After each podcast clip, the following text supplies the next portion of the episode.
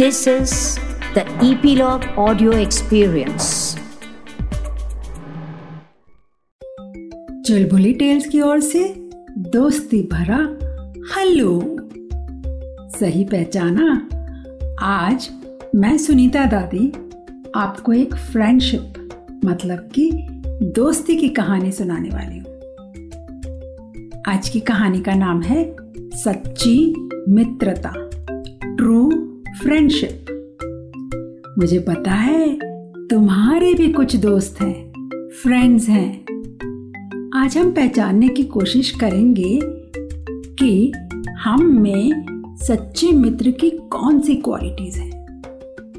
तो तैयार है कहानी सुनने के लिए? सच्ची मित्रता। एक जंगल था, बहुत बड़ा। खूब सारे एनिमल्स वहाँ रहते थे।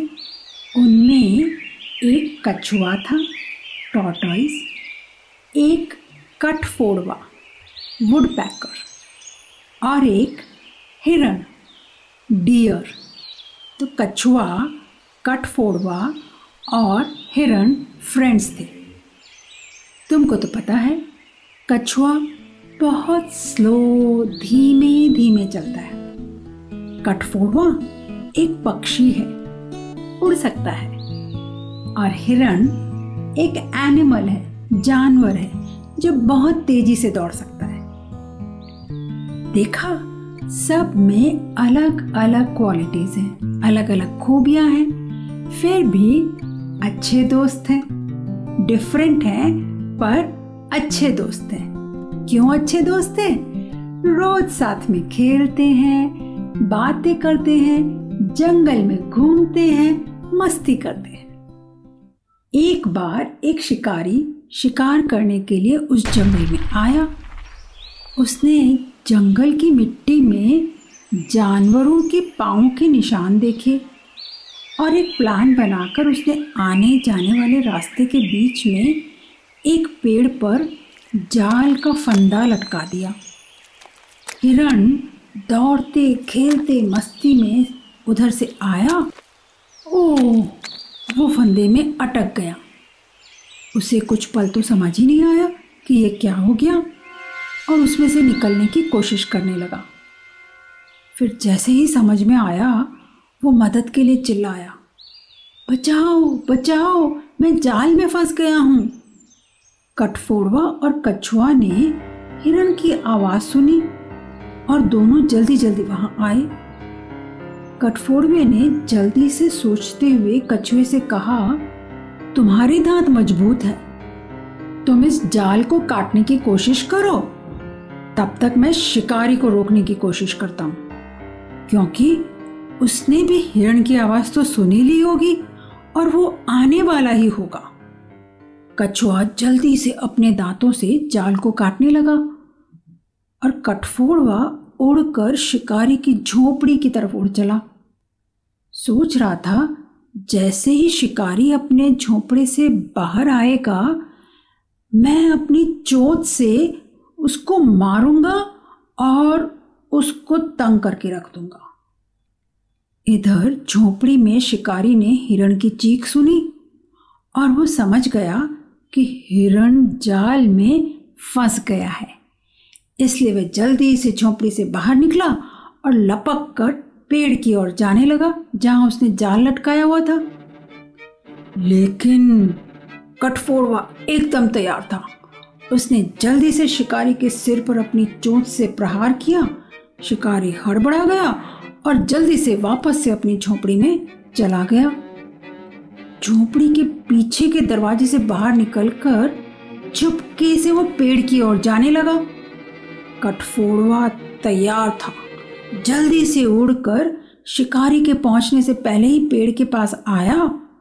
तब तक कछुए ने जाल को काट दिया था और हिरण जाल में से निकल गया था। कठफोड़वे ने चैन की सांस ली और कहा, जल्दी से यहाँ से भागो, क्योंकि शिकारी इसी तरफ़ आ रहा है। हिरण और कठफोड़वा तो जल्दी जल्दी निकल गए और कछुआ, वो तो धीरे चलता है। तो वो शिकारी के हाथ लग गया। शिकारी ने उसे एक थैले में डाल दिया और उसे उठाकर शिकारी सोच रहा था, इसी के कारण हिरण मेरे हाथ से निकल गया। अब कम से कम कछुए को ही मैं मार कर खाऊँगा। इधर हिरण ने सोचा, कछुए ने एक अच्छे दोस्त के जैसे मेरी जान बचाई थी। अब वो मेरे ही कारण शिकारी के हाथ लग गया है। उसकी मदद करना मेरी रिस्पॉन्सिबिलिटी है, मेरा फ़र्ज़ है।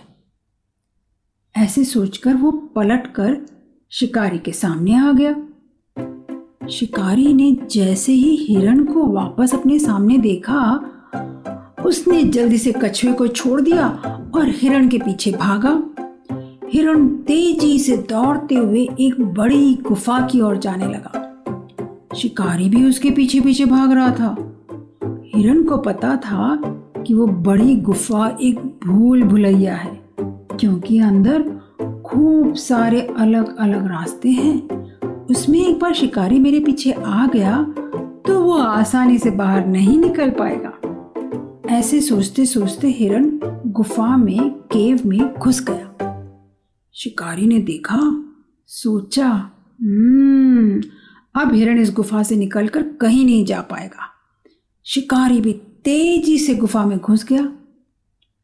गुफा तो अंदर से बहुत बड़ी थी और अंदर बहुत सारे दूसरे दूसरे रास्ते थे।